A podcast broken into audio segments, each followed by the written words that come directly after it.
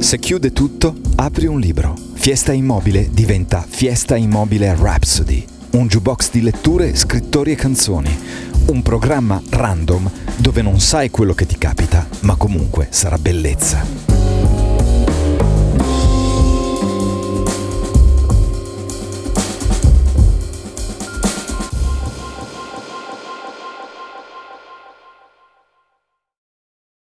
Sembrava, in un certo senso, che quella piscina gli appartenesse, perché gli amanti, in particolare gli amanti clandestini, posseggono le cose dei loro spasimanti con un'autorità che è sconosciuta nel sacro vincolo del matrimonio.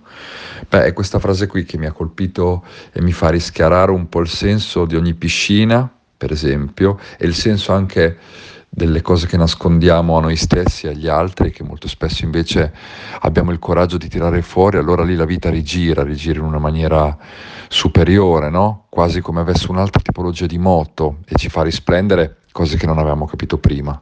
La frase è di John Cheever, di un racconto molto famoso che si chiama Il nuotatore, che gli fece vincere il Pulitzer, ed è una frase applicata a un protagonista, Neddy Merrill, che arriva da posto un po' lontano da casa sua e per arrivare, per fare ritorno a casa sua attraversa tutte le piscine della contea, dei vicini e man mano scopre pezzi della sua vita che sapeva di conoscere ma che non aveva il coraggio di riconoscere. Credo che Civer rappresenti un po' quella spolverata alla vita che molte persone, compreso me stesso, in molte occasioni della mia vita non ho mai avuto il coraggio di, di dare. Invece quando lo si danno e la scrittura serve a questo e anche la lettura serve a questo, allora accade qualcosa che non ti aspetti.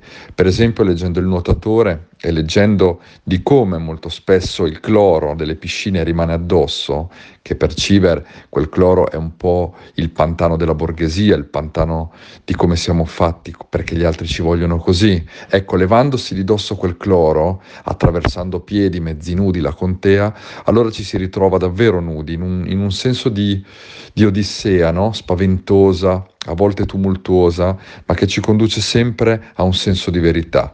Civer e il nuotatore hanno cercato di ottenebrare il senso di verità attraverso l'alcol, ma a un certo punto lui è stanco, questo autore e questo protagonista vedono in faccia la realtà di come si è, di come si vorrebbe essere e lui ha paura di vedersi com'è. E in un certo senso Civer è stato un digestivo della paura per me. Ho sempre avuto paura della paura e leggendo i suoi scritti, i diari, le lettere, leggendo i romanzi e soprattutto i racconti ho capito che la paura serve a disinnescare la paura. È un fattore di microcose, di piccole questioni che poi a un certo punto capisci attraverso la quotidianità. Per esempio nel nuotatore sono importantissimi eh, gli sguardi dei vicini che lo fissano quando nuota, eh, la temperatura dell'acqua, ma ciò che è importante è il meteo. A un certo punto lui constata che si sta facendo freddo e che sta arrivando una tempesta, ma più la tempesta arriva più lui è felice. Come a dire, spazzerà intorno a me la gente che non mi vuole bene e io sarò solo, ma sarò solo e felice, o comunque rimarranno attorno a me le persone che mi vogliono bene. In questo Civer non è meteoropatico, anzi, più c'è tempesta, più c'è felicità è quasi un uomo ed è un racconto questo che ti fa capire quanto so- ci siano solitudini buone e ci siano solitudini cattive. Lui le indaga tutte e due e il senso di solitudine cattiva è un po' quello che ti butta al tappeto quando non c'è più nessuno attorno a te, ma il senso di solitudine buona è quella di quando sei al tappeto che ti fa capire che puoi prendere altre strade. Il nuotatore è una dimostrazione che siamo tutti nuotatori, che per arrivare a casa poi a un certo punto attraversiamo le piscine eh, della nostra contea. Eh, è come prendere un autobus, è come viaggiare e continuare a viaggiare ogni estate, è come anche ritrovarsi in casa, per esempio in questo momento, e non sapere cosa fare, passare da una, da una stanza all'altra di una, di una prigionia, no? e poi scoprirsi in verità che si è diversi, si è cambiati. Quindi alla fine John Cheever è quella parte di solitudine buona, secondo me, che rivela in ogni lettore e che mi ha mostrato, sin da quando l'ho letto, e l'ho letto la prima volta una decina d'anni fa, quindi tardivamente, mi ha mostrato che nelle piccole cose, nelle minuzie del quotidiano, c'è una parte di noi di cui avere paura e che ci fa smettere di avere paura. Quindi è sempre stato un senso di coraggio il suo. Sono Marco Missiroli e ho letto Il nuotatore di John Cheever.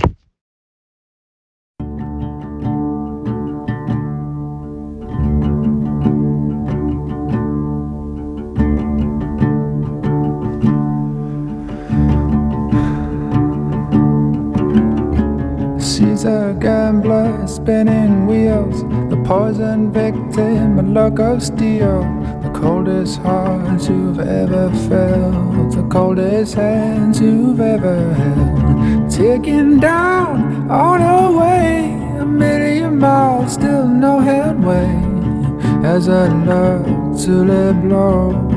In a mind, I'm proud to roll. She is elusive and I'm awake, defiantly real. There's nothing fake, a mystery now to me and you. Open my eyes and now next to you. She said, My destiny lies in the hands that set me free.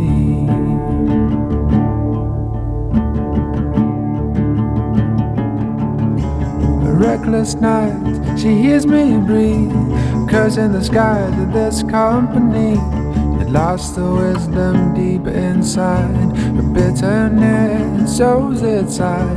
If it's true, I am doomed. What more is there to hold on to? A strand of hair is all I own. A gift to me, this sorry soul.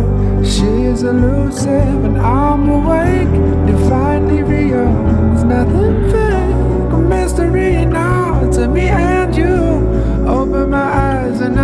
next to you. She said, My destiny lies in the hands that set me free.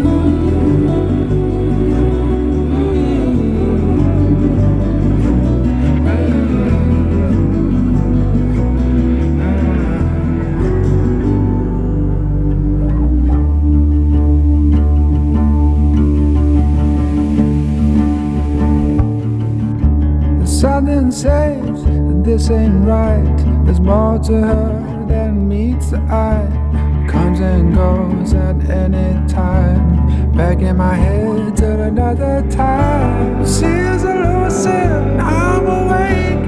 And finally real, there's nothing fake. A mystery now to me and you. Open my eyes and I'm next to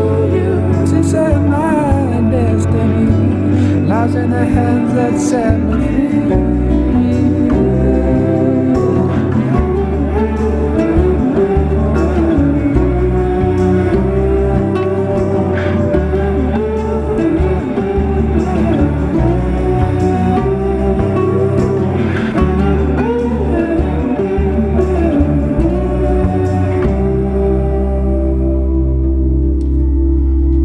Scott Matthews, Elusive, bellissima, anche un po' misconosciuta, mi verrebbe da dire, così come Fiesta Immobile vi apre degli squarci sulla grande letteratura, così io cerco di fare al meglio il mio mestiere da DJ, aprendovi degli squarci sulla bellezza della musica e in questo caso ci stava benissimo Scott Matthews e la sua delicatissima Elusive. Torniamo a Fiesta Immobile Rhapsody.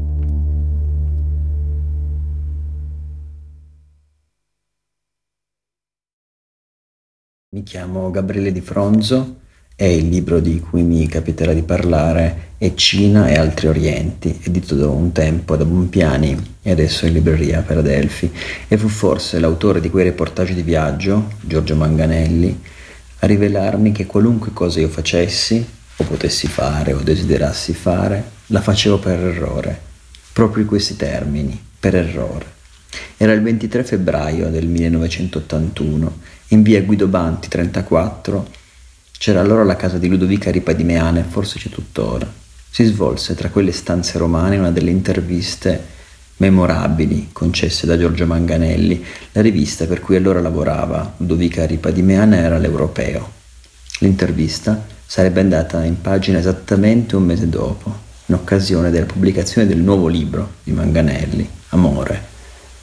Nel sommario il servizio presentato da queste righe, a un tempo altisonanti e comiche, è un uomo brutto, decisamente grasso. Così si descrive il più misterioso scrittore contemporaneo.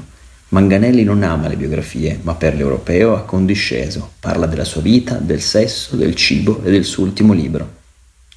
e c'è da dire che Manganelli non deluse le aspettative. Che lui fosse prolisso, i suoi lettori l'avevano intuito da parecchio, da questa conversazione, lunga 23 pagine, ne dedussi che lo fosse anche Ludovica Ripadimeana. L'intervistato appare di buon umore, abbastanza disponibile, a volte però mostra una certa aggressività e a altre renitente, divaga, ma pur sempre assecondando se non soddisfacendo le curiosità dell'intervistatrice. Dice tra le altre cose di essere un sognatore sistematico e molto accanito e di amare la musica, perché non significa niente. E parla dei suoi viaggi, Giorgio Manganelli. Allora, nel febbraio del 1981, era già stato pressoché ovunque, con la sua ascette tra le mani, come la chiamava lui, la sua mamma plastificata, e le sue pillole nella valigia. Aveva volato fino a Parigi, in Africa, nelle Faroe, in Islanda, a Dresda, a Taiwan, in Iraq, in India, e i suoi reportage erano stati pubblicati dal Corriere della Sera, dall'Espresso e dal Giorno. E alla domanda, in quell'intervista, perché ti piace viaggiare? Manganelli risponde così, per errore. Dopodiché si dilungò come suo solito, ma non per decriptare questa risposta, per errore.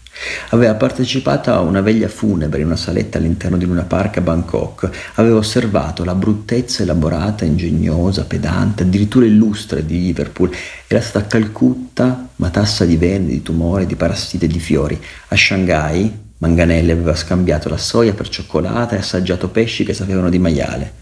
Aveva contato i 600 tassì di Reykjavik e si era lasciato stordire dall'ubriacatura di aria, dei venti, dei refoli, degli sbuffi, dell'irrequieta e luminosa aria di Finlandia. Aveva annusato i cibi malesi che sapevano di barbiere, di paese, e ad Atene quei fiori che definiva arcaici amuleti della primavera. E aveva fatto tutto ciò per errore. Per sua stessa missione Giorgio Manganelli viaggiava per errore, per commettere errori suoi, privati, di cui lo immagino gelosissimo custode, e per fare l'esperienza degli errori degli altri, culturali, tradizionali, prossimi e lontanissimi, sia che fosse anche lui nella calca davanti alla Gioconda o trasvolando l'Egitto dei faraoni o al cospetto della stremata traggine di un commensale a Pechino che sembrava rievocare tra le sue più orrorifiche prelibatezze cinesi un occhio di montone per poi confessare che era niente più che una piovra appallottolata, Manganelli sbagliava ed era lì per sbagliare, a fianco ad altri che sbagliavano. Del resto, cosa si impara da un viaggio, da un libro di viaggio di Manganelli, così come da qualunque altra cosa ci sia accaduta da che siamo nati, se non che vivere significa innanzitutto e prima di ogni altra rivelazione avere torto?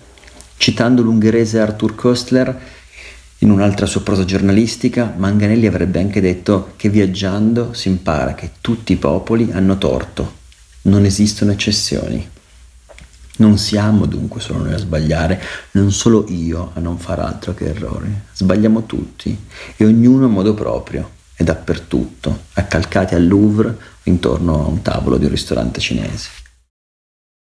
Anger, he smiles towering in shining metallic purple armor.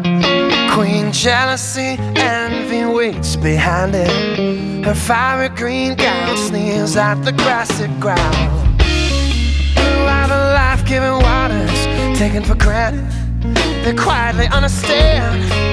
The once happy turquoise on these lay and ready. But wonder why the fight is on.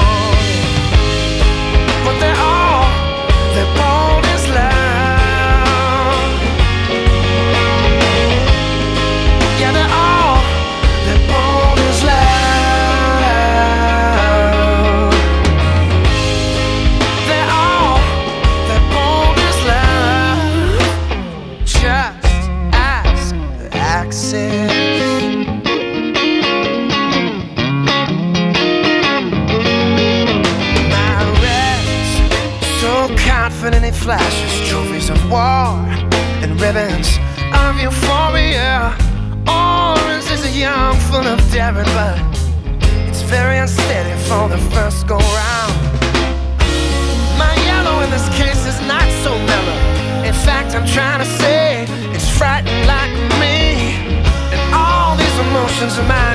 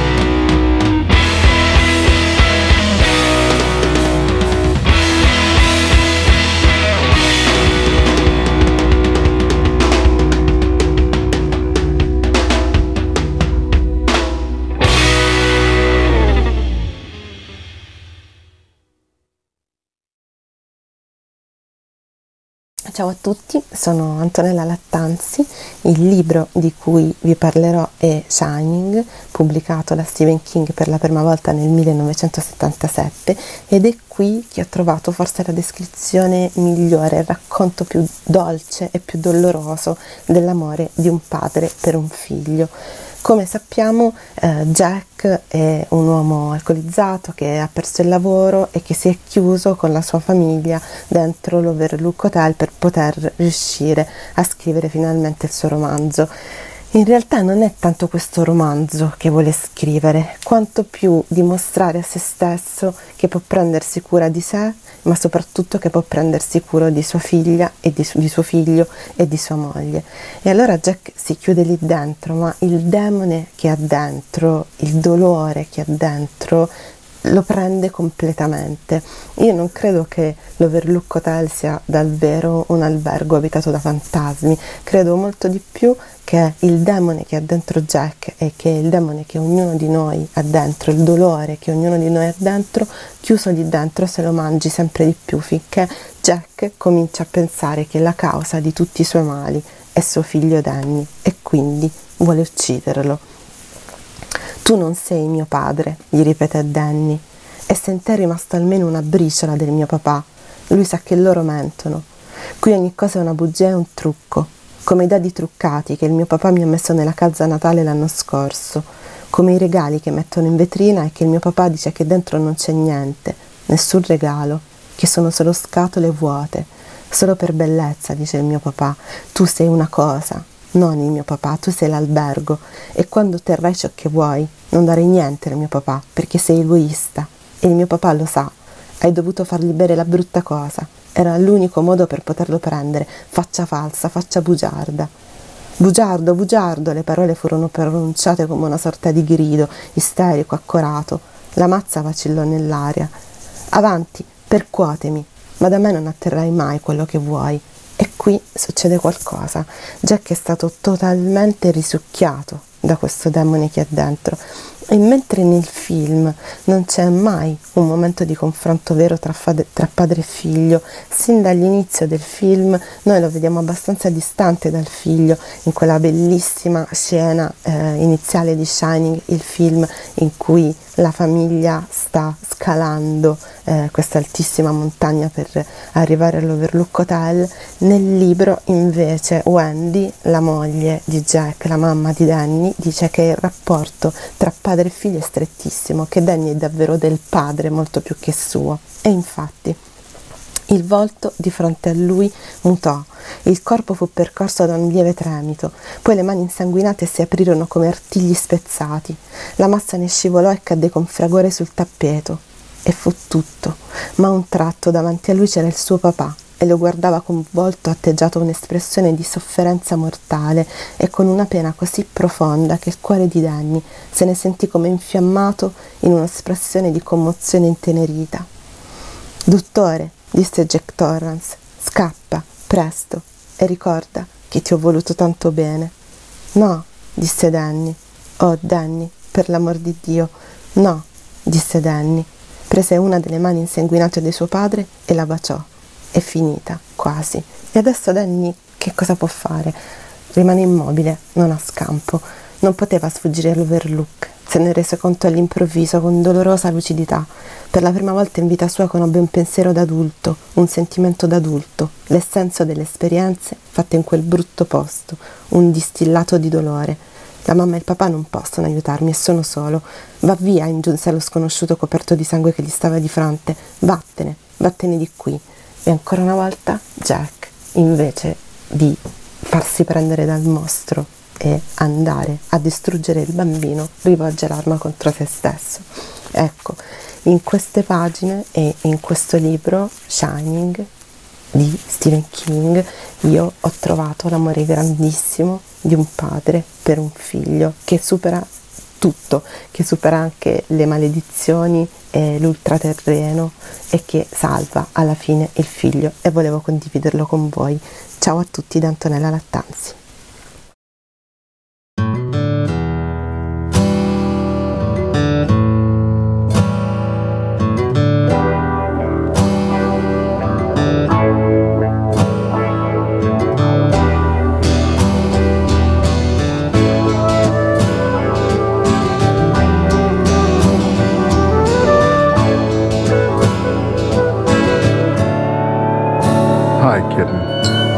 This one's for you. I've been trying to get you to love me. I've been trying to get you to care. Put forth a lot of effort, but I just don't seem to get nowhere.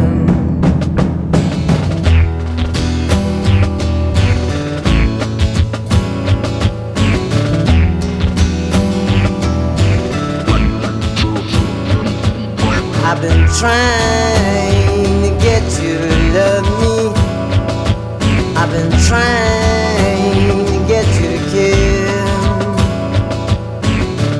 Put forth a lot of effort, but I just don't seem to get